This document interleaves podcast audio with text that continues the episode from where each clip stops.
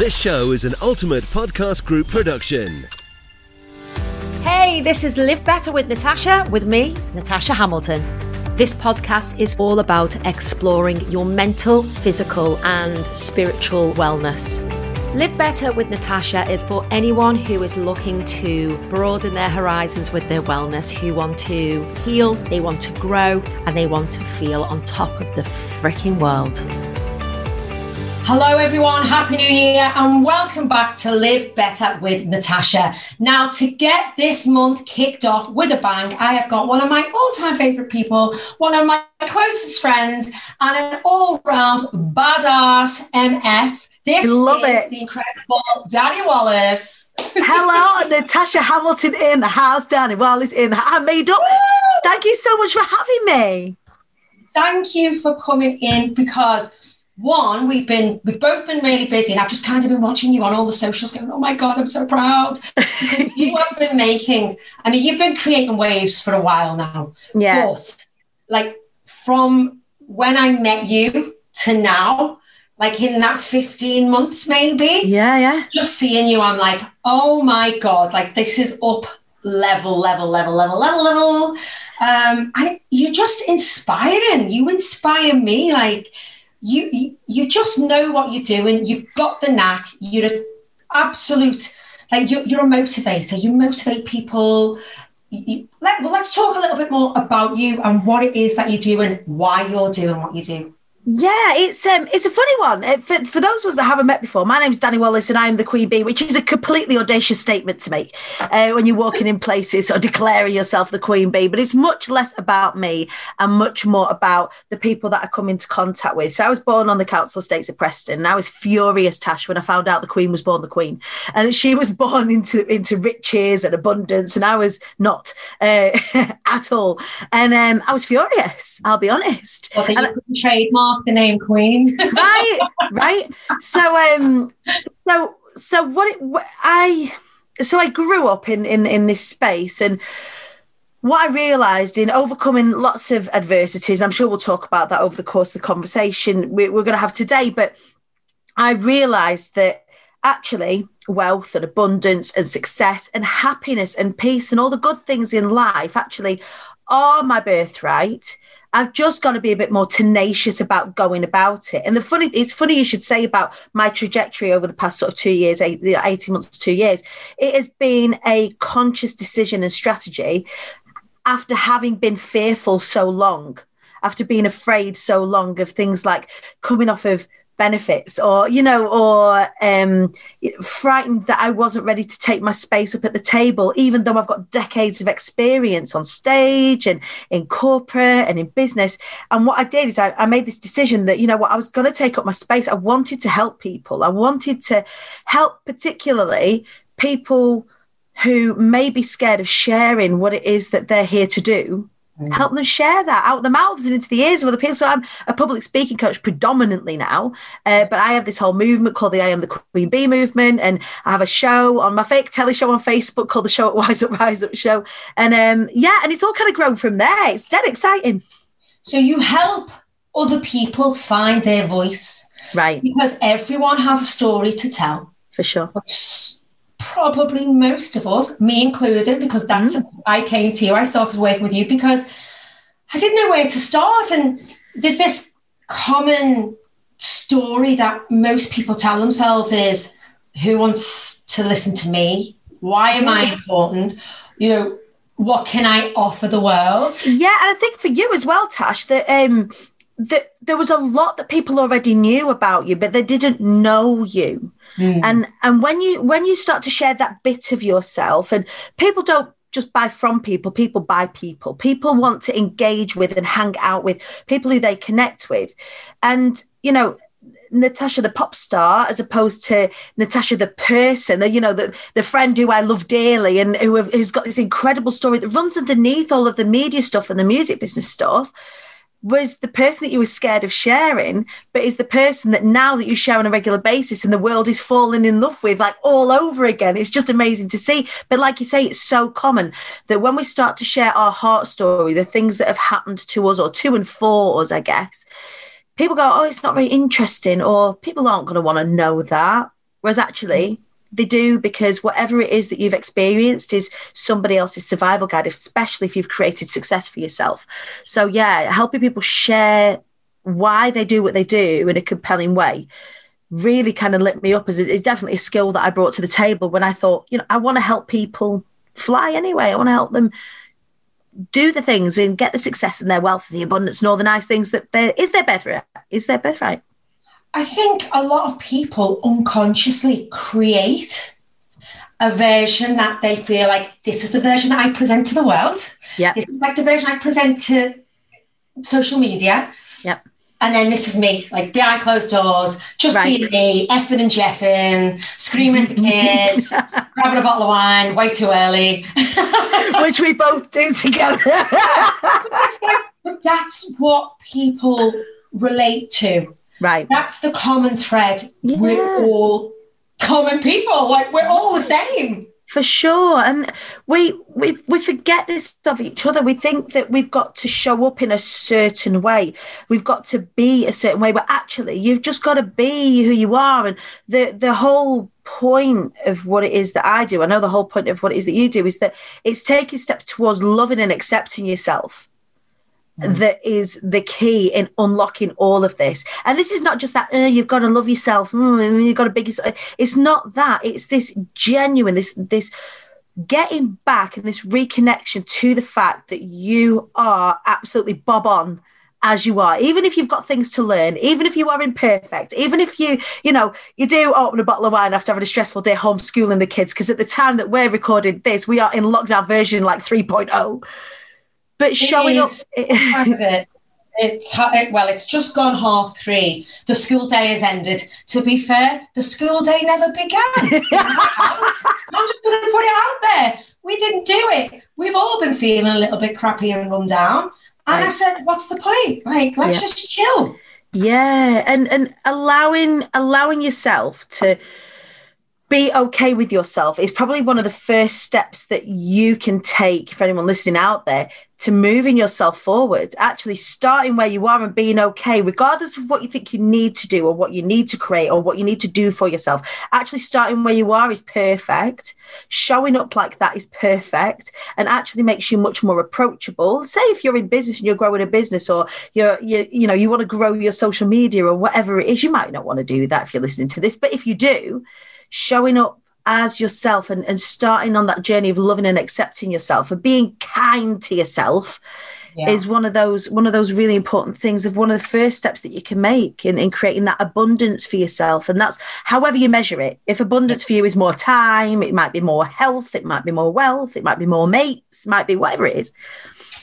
You talk about being kind to ourselves, but what happens over time is we become embedded and embroiled in certain relationships, Mhm. detrimental, um, what's the word I'm looking for? Like situation. yeah Um, yeah You know, life happens and it knocks away at you. So I want to just go back to when you were younger, like before you grew, you know, you stepped into your warrior. Like, yeah what was life like for you? Like, tell the listeners what you went through because I w- want people to really understand that we're not sat here as these polished like versions of us. Like, it's lord no so much to go. But where you've come from, especially Dani, you've come in such a long, such a long way, haven't you? Mm-hmm. Yeah, and so you know, I was saying right at the beginning. So I grew up on the council estates of Preston, and one of the things that I experienced growing up,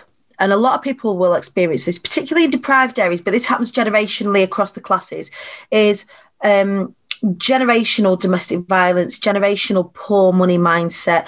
Um, when I say generational d- domestic abuse, domestic violence, like my dad was a heavy, heavy drinker. He was an alcoholic, and um, there was a lot of sort of emotional game playing in the house uh, where he was concerned. He was abusive towards my mum, and then later on towards us. It was very chaotic. But then, if I look back the way, my grandma and my granddad on both sides, aunties, uncles on either side, friends and family surrounding us, there was no real like good we were deprived growing up we were of good men good male role models just good dads even good you know good human beings who were of the male persuasion we were there weren't any i can't really think of any apart from my music teacher Ian Gray. Like holler out to him because he was amazing. Um, but what that did is that informed a lot of the decisions that I made as I grew older. So as a child, and I was the youngest of lots of cousins, and there was me and my sister, but my house was quite chaotic. We was like a revolving door of people coming to stay with us because everyone else's lives were chaotic. Um, and and I had this need, this like ex- external validation. I was an extrovert by nature, but also I needed to be kind of loud to be heard because there was so much noise going on elsewhere. And I would really seek external validation. And it really in, in, informed a lot of the decisions that I made as I grew older. So at 16, 17 ish, I essentially ran away with the circus and went singing all over the world. It was brilliant. Um, but uh, in the back of in the back of my mind all the time, and my family at home was like, "You've got to get a proper job." So I came back to the UK because singing, of course, Tash, as we know, isn't a proper job, is it? to uh, to um, your careers officer when your school's run by nuns. What do you want to be when you're older, Tash? A singer or a spy? Get all like, there's not down for this girl. I love it. How did the spy thing work out for you? We're not allowed to talk about that. You're disguised as a singer, really. I love it. I love it. Um, but so yeah, I, I essentially what I did is I ran away. I didn't realize it's only looking back that that's what I did. Is I ran away from the chaos at home and I went to go and create my own chaos elsewhere. But the relationship choices that I made weren't great. I wanted to create some stability. So in my life, in my late teens, early 20s, I wanted to create this like 2.4 children situation. And there was a husband shaped hole, and it didn't really matter who filled it, just the first kind man. I just wanted somebody who wasn't horrid. And it turns out, you know, the first kind man that I came along was, he was, he was that, he was kind. And we, um, we got a house and I came back to the UK, got an incredible job with corporate had a baby, um, but he just wasn't ready for it. He, he wasn't he wasn't driven or ambitious or any of those things. And he was very, very young. And he woke up one day and he just said, I don't want any of this. And it was, this is like two weeks after we sent out the invites to our wedding. That was all bought and paid for. Oh, and yeah. He, Thanks, mate. I'm glad you, you know, thought about that a few months ago. um, oh, man, honest to God. I'm, I'm glad. I'm glad he did. He did me a huge favor. At the time, obviously, my world felt like it was falling to pieces. It was my life wasn't going to plan. I was trying to control it in a way that that I really shouldn't have been trying to control it. I was I was trying to control everything around me and not myself. Um, and so no wonder he just woke up and he was like, Do you know what, I don't want this. But that left me feeling really vulnerable. So very quickly, directly after that, um, in that state of vulnerability. And I think a lot of women or people of that persuasion find themselves that when they've had a breakup that's catastrophic like that, they will often seek another relationship to try and build themselves back up again. And I was seeking external validation. I was seeking that external validation. I was seeking from outside of myself. And very quickly I got into another relationship and that turned sour. And I, I hate saying I was a victim of domestic abuse, Tash, but I, I experienced domestic abuse and it was it wasn't great. Um, so I very quickly had another baby with this person. As one of the I guess symptoms is that maybe is the right term that the perpetrator will often encourage uh, you know the the the victim to to get pregnant in order to anchor them to their mm-hmm. particular space so i had my second child daisy who's just beautiful as a ray of sunshine so poppy and daisy um, but then when i was four months pregnant that abusive relationship turned violent so we needed to have some intervention from the courts we got an injunction um, but again, you can imagine I was pretty vulnerable. So not long after that, uh, I was trying to keep my two kids in nursery. And as you know, nursery is really expensive, especially for babies. And um, it was like two mortgages. So I was like on the breadline, even though I had a good job. We were going to food banks and I had a great job going to and from London. I couldn't afford to keep my mortgage because it was all I could do with the headspace that I was in and my mental health was in, on the floor, mm. was keep my kids in nursery. Um, and we ended up losing the house. We ended up being, uh, we, we, ended up, well, we were homeless. So we were sofa surfing, me and the two little ones, um, for a number of months with friends and, and family. And it got pretty dark, as you can imagine. And it got to one day, I was tucking the kids into bed and they were staying at my mum's that particular night. We, we couldn't go and stay in a refuge because I was earning too much to stay in a refuge, but not enough to get it was just it was it that really strange bracket that so many people find themselves slipping through the cracks on. Um, and they were staying at my mum's that night. And I took them into bed and I was about to go to London and I was crying. It was like out of a movie, Tasha. It was raining outside and I'm sat in the car and I'm crying. And and I I didn't know whether I was kissing them goodbye or goodnight that night. And I, it was very much that maybe I didn't want to die, but I didn't know how to live. I just didn't know how. I, I couldn't for the life of me make a good decision. Mm. I just didn't know what to do. I didn't know how to ask for help. I was ashamed. I was so ashamed. Um, and that didn't help from the months and months and months of abuse that I'd received from from my previous partner. Um, you know, this shame. What, this, what was the shame? Like, what was the the basis of the shame? Where was that coming from? It was it was the I couldn't hold a relationship down, even though I'd tried desperately. Um, it was that I had two kids by two different dads. That I know there's no sh- I know there's no shame in that. The reason I asked that question is because you know what you're talking about I can relate to a lot. Right. Because my children do have different dads. Right. I don't talk about a lot. Mm. Well, because it makes me feel uncomfortable because right. it's been written in the press like this salacious, dirty thing. Um, and for many years, I couldn't cope with what my personal situation was. Right. And I spiraled down and down and down into depression. Mm. Um, you know, if I open my social media and someone had put like you slag on there. Right. Um, I'd like I'd almost be physically sick. I hear that. I'd be shaking, I'd be crying, I wouldn't eat, I lost mm. weight.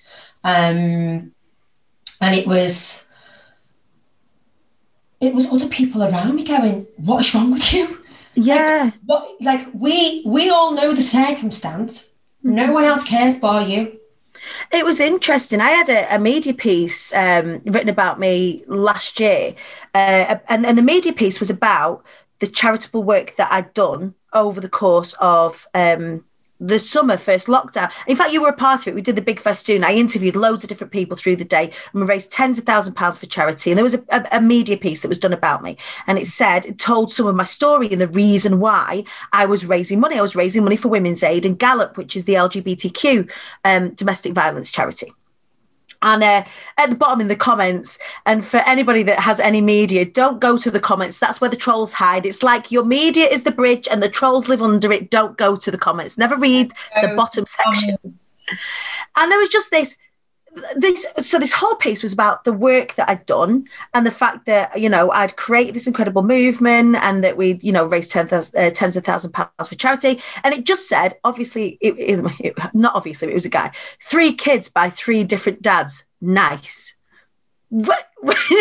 And it was it was that. So there was some shame ar- around that previously. I don't have any shame around that now because my kids are beautiful and they would not be who they are were it not for their biology right? yeah listen, it has frustrated me for years because recently I kind of came back saying, hey, I'm going to be doing some music. But I've also been creating this brand and I'm helping people with their wellness. And, you know, I've had this transformation. I had a breakdown. It was my breakthrough. And the article that was written name checked dads. Like, who the fuck are they in this, like, in this, like, in, in relation to this article? Right because it was their way of just making sure everyone knew, oh, yeah, you know your place. One with the kids with the different dads. And do you know what? It mm. really upset me. And then I got really upset for being upset. well, it's it's annoying that people won't let you move on and won't recognize what you've achieved. And it's right. like, I always think, so what? Right. There's one common thread here mummy dearest, who's brought them all up into right. fantastic kids. So what's the problem? Yeah, for sure. And as well, that really takes away from the kids. I've got three girls, Poppy, Daisy, and Ivy. They're my, my wildflowers, they are. Mm. Ivy, some foliage to finish off my bouquet. But like, the, the, it takes away the fact that they are who they are whether I like it or not, because of their biology. And God, I love them viciously. And they are amazing. All of them completely different. All of them, these amazing, incredible human beings mm-hmm. who I believe, you know, everyone you know every every soul chooses a, a, body or a mum to be born to you regardless of how long you you know you, you get to be with that body or that that family or whatever i i got chosen by my girls you know whether anyone out there believes that or not they mm. wouldn't be who they are were it not for their biology. I'm not ashamed of that. In fact, everything that I learned through all of those experiences allows me now, in this moment, in this very conversation, to go out and help other people who may have been in a similar position or who may have experienced some degree of adversity and not know what to do with themselves. Like, what a blessing that is. Mm. I'm not ashamed of having three kids by three different dads. I celebrate my three girls who are phenomenal, just as all your kids are phenomenal. Is. Absolutely. How can you make that? Can't be shameful. How can that be shameful? I've made three wonderful human beings who are going to go on to do amazing things in the world. Like I'm made up. I'm proud of that. But at the time, yeah, there was some shame around that. There was shame around men who've had children. They got sowing the seeds. with all the mums. Never. Happened. And it just, I'm on me, I'm on me little high. Bring out the soapbox. We've got it. Tash, stand on it. Preach it, sister. I'm here.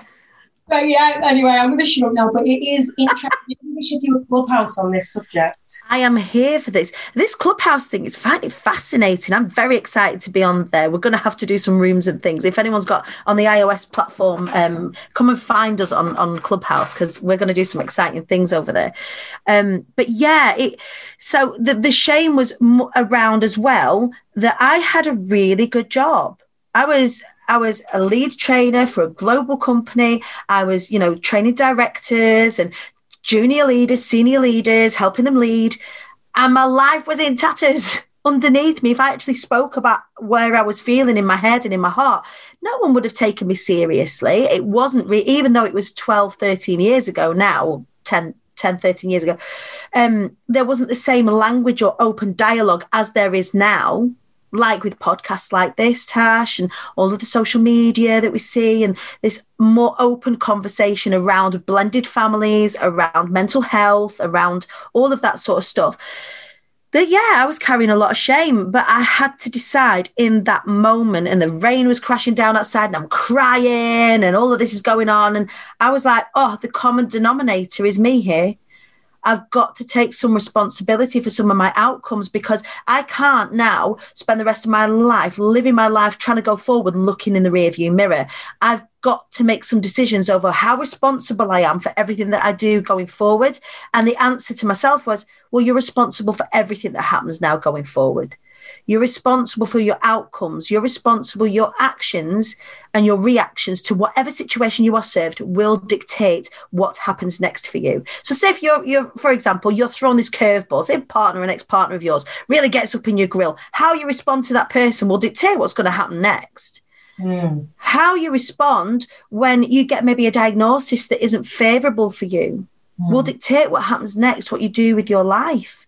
So you're always, even if you're not in control of your outcomes, you are responsible for how you react to them. And that will help dictate what your outcomes are. And that was a big realization that night. And it was really from there that I went on to create the life that I've got now, started to take decisions this wicked quote from um, the Bee Movie. And it's um, and it's not the proper proper quote. It goes something along the lines of a bee aerodynamically shouldn't be able to fly. Its little wings shouldn't get its fat little body off the ground. The bee however doesn't care what humans think is impossible. The bee flies anyway. And that was like I've got I get that. I'm here for that. And then I built my business around that very thought. And it's so true what you're saying because for me when I wasn't taking responsibility for not just my actions, but what was going on around me. I was right. in survival mode. And the minute I started taking responsibility, I was in thriving mode. Right. Because I was being proactive. I was yeah. doing something. You know, it was so easy for me to go, ah, I can't cope for me, you know, and then just go in a little pity party. Yeah. Kind of like I always managed to get past it and get through it, but I wasn't in a good place. No.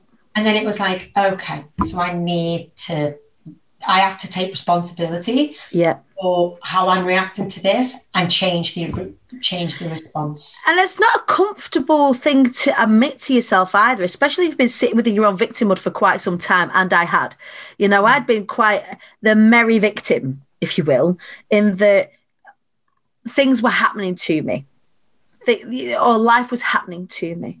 Mm-hmm. And actually, the, the realization that I could happen to life suddenly. I had to do something about it because then going forward, the only person to blame would be me if I didn't get out of that situation. So what did I need to do? And I think one of the one of the key things was start asking for help. There was no shame then in asking for help. But getting on the phone to things like Citizens Advice Bureau, and I was very lucky that not long after that, friends of my sister were buying the house that I'm currently living in. Um, and we managed to kind of get in with you know without a deposit. We paid our rent every month and stuff and built things up. Now we're just about to move into our dream house which we're really excited about. But it was all taking it was that taking responsibility. You have to own it. You can't let life happen to you. Life doesn't happen to you. It's bigger than that. You've got more choice than that. Whether you like to think that or not if you think that life just happens to you and that's it and you're sat in woe is me mode you're mistaken you're getting it wrong because it doesn't. Was there it or is there a specific moment where you kind of woke up, or was it just a commu- accumulation of lots of things happening? it was that moment in the car. It was that and i was crying. I was like i mean not to uh, offer a trigger warning if you like I, do i wrap my car around a lamppost here what's the easiest way for me to not be a burden to anybody and then realizing that I have complete existential crisis and I've done since I was four years old, and that wasn't really an option because I was too scared. Okay, so how do I go on? How do I how do I go on living? How do I do that? And it was it was there in the car that night where I was like, this is this is it. You've got to make a decision right now. And then it was a series of small decisions after that. And what I did then, Tash, was start to surround myself with the people that I aspired to be like, with the people that were doing the things that I actually really wanted to do. Start to befriend those people, start to hang out in those spaces, started to consume things that weren't ma- mainstream media or hairdresser magazines and things like that, which are great. They're great if you are not feeling vulnerable, but actually galvanizing myself with things like great self development. Like podcasts like yours and uh, Jen Sincero, You Are a Badass was a wicked book at the time that I read that really woke me up. Listening to people like Tony Robbins, Gala Darling, Lisa Nichols, Les Brown, they became my friends in my head. You know what? And also what I I started doing, like when we became friends, we become Facebook friends. I just went and checked out who your friends were, and I was like, Yeah. oh, who who's Dani's cool friends? And then I followed them, and then their feeds were coming through, and they were inspirational and motivational and doers and and creators and speakers, motivators. So all of a sudden, you can quite quickly change the feed that you're seeing, even if you are into social media. Right. Like now, my feed is full of lifestyle, wellness, Right. inspiration, uh, pretty awesome people. Like when people say to me, "Oh, I hate Facebook," it's doom and gloom. you were hanging out in the wrong places, my I friend. not like I've not blocked anyone in a long like I don't have to block anyone. I don't have to like mute anyone.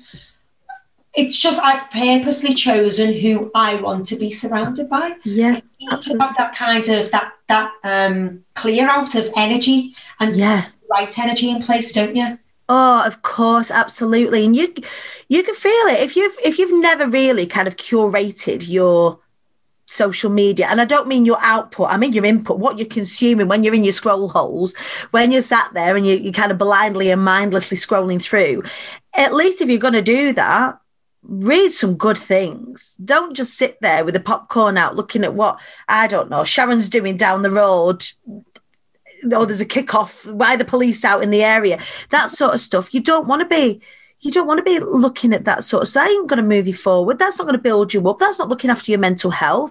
Finding the people that say the things that inspire you so you get to see that every day. My feed is ace. And it's full of really funny people as well. Like It is absolutely. so last year marked the release of your book. Yeah, it did. I am the Queen Bee. Yes. So how's it gone?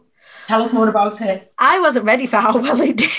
I was kind. Of, I knew when I was writing it, it was going to be special because it writing a book has been on, as it is for many, it's been on my vision board for a long, long time. And one of the, the thing is, I love writing. I love speaking, and that's my job. And I love to write as I speak. And what I ended up doing is I created like a, a thread of talks uh, that speak specifically to overcoming self sabotage, because this is what well, the one thing that I kept coming back to was, and when we were talking about responsibility before, is that I would take responsibility, get so far and get scared and do silly things to stop myself, sometimes completely subconsciously. And we're all guilty of doing this.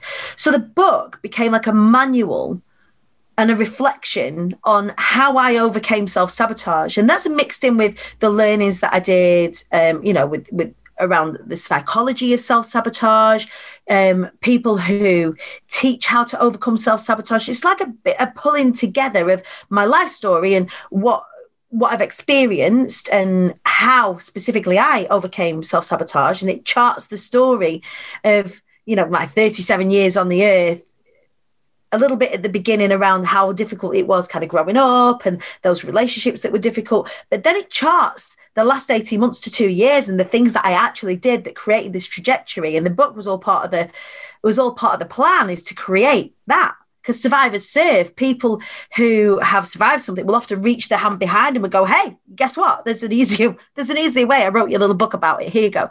Um, but but what I wasn't ready for was how well it did. It became an international bestseller on the day it was released and uh, in in like 17 18 different categories on amazon and wow. we were the reviews that have been coming through have been phenomenal I, yesterday i got an email saying thank you you completely changed my life i'm like Whoa. didn't knew that it was special when i was writing it and i released a whole program off the back of it called move be get out the way i'm waiting for someone to like get on me about the copyright around that. I think I've been a bit naughty, but still, I'm going to keep it going for as long as I'm allowed. Um, but yeah, there's a program that came out off of the back of it, speaking specifically to getting over self sabotage. There have been so many wins and life changes within that, and just having that impact has been mind blowing, absolutely mind blowing. And people that I don't know, my mum was saying to me the other day. You came up in my newsfeed from somebody who you just won't know, Dani, that they bought your book and they were saying how amazing it is. And I had to tell them that you, you were my daughter. And it was oh, famous in my own front room. That's awesome. I mean, it's been amazing to watch. And I look to you as someone who inspires me every day. Um, I was lucky to work with you last year because I was just stepping on the ladder of finding my inner warrior and yeah. voice. And, oh, and owning your whole story in its wholeness and and really being led by your heart. And that was such a pleasure to be a part of and to be holding your hand through that and linking arms with you through that. It was that was amazing a brilliant experience for me as well as your friend. Actually with the show notes to this podcast um, we'll obviously put a link to your book, but I'll also put a link to my um, my speaker, my talk when I when I talked at your event because yes, like I actually cried on stage. like a big baby. I probably did the worst thing that somebody could do either. I got I stood at the back of the room and I was like trying to get your eyes, just look at me and keep talking. I just totally lost it. But I feel like from then I thought, not like, I mean, I know I cried, but was it as scary as I made it out to be? No. It was very liberating. It was, and do you know what? You say you cried. It wasn't like you broke down sobbing. It was emotional, is what it was. And I think that when you allow yourself to be that kind of vulnerable, it becomes clear that whoever you are, even when you're in the public eye, you're a person. You're a human being and somebody who deserves love and kindness and lifting up just as much as the next person. And when you shared yourself within that vulnerability, I think that was a real kind of almost like a coming of age all over again for you, was to step into that and allow yourself to be vulnerable in those. You didn't have to put it on. There was no one going to write a newspaper article about the time that Tasha Hamilton cried on stage. It was in this beautiful, safe space. Can you imagine the headline if someone had actually thought to do it? Ridiculous, absolutely ridiculous. But because it was in this safe, bubble where you was allowed to, to be vulnerable and just share from the heart actually what you did is create something beautiful for yourself and a, a beautiful memory for everybody in that room but then also as you're as everything that you've done has grown and developed, it's come from that real heart space, and that for me is the the reason why I do what I do, and it's such a joy to watch. And you are so good at getting that out to people and making them feel comfortable and confident to go out there and do it. Ah, oh, thanks. well, listen, it's been an absolute pleasure chatting to you. I mean, could literally sit here. I was like, can I just go and get another room? We'll just carry on for another hour. I'd uh, love to. but it's been absolutely amazing chatting with you. I hope that today's podcast has given you, the listener, a little bit of support, a little bit of inspiration, and a little bit of motivation. If you want to look at Dani and anything she does a little bit more, then you can reach her at Queen Bee Dani all the way across the socials, and you can get hold of a copy of uh, my book, I Am the Queen Bee, uh, on the Amazon. That is at I Am the Queen Bee Dani.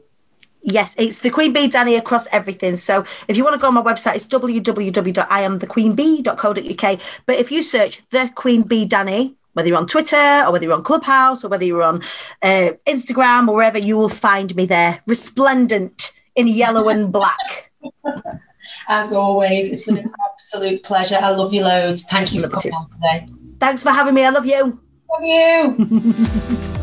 Thanks for listening to this episode of Live Better with Natasha. If you have enjoyed the show, please give it a five star review on whichever platform you get your podcasts. It helps us more than you can imagine to reach more people and share important lessons and conversations about mental, physical, and spiritual well being. You can also connect with Natasha and become part of the Live Better movement right now by clicking the link in the show notes. If you're serious about scaling your personal or business brand, then you need to be producing audio. Yes, you need a podcast. Podcasting is exploding right now and means that you can reach a global audience, be seen as the expert in your marketplace, collaborate with world renowned influencers, turn followers, fans, and listeners into paying clients, and open up a world of opportunities. So when you're ready to add the power of podcasting for your brand and business, check out the Ultimate Podcast Group, the team that make this this very podcast. Ultimate Podcast Group, your one stop full service agency for all your production needs. For more information, click the link in the show notes now.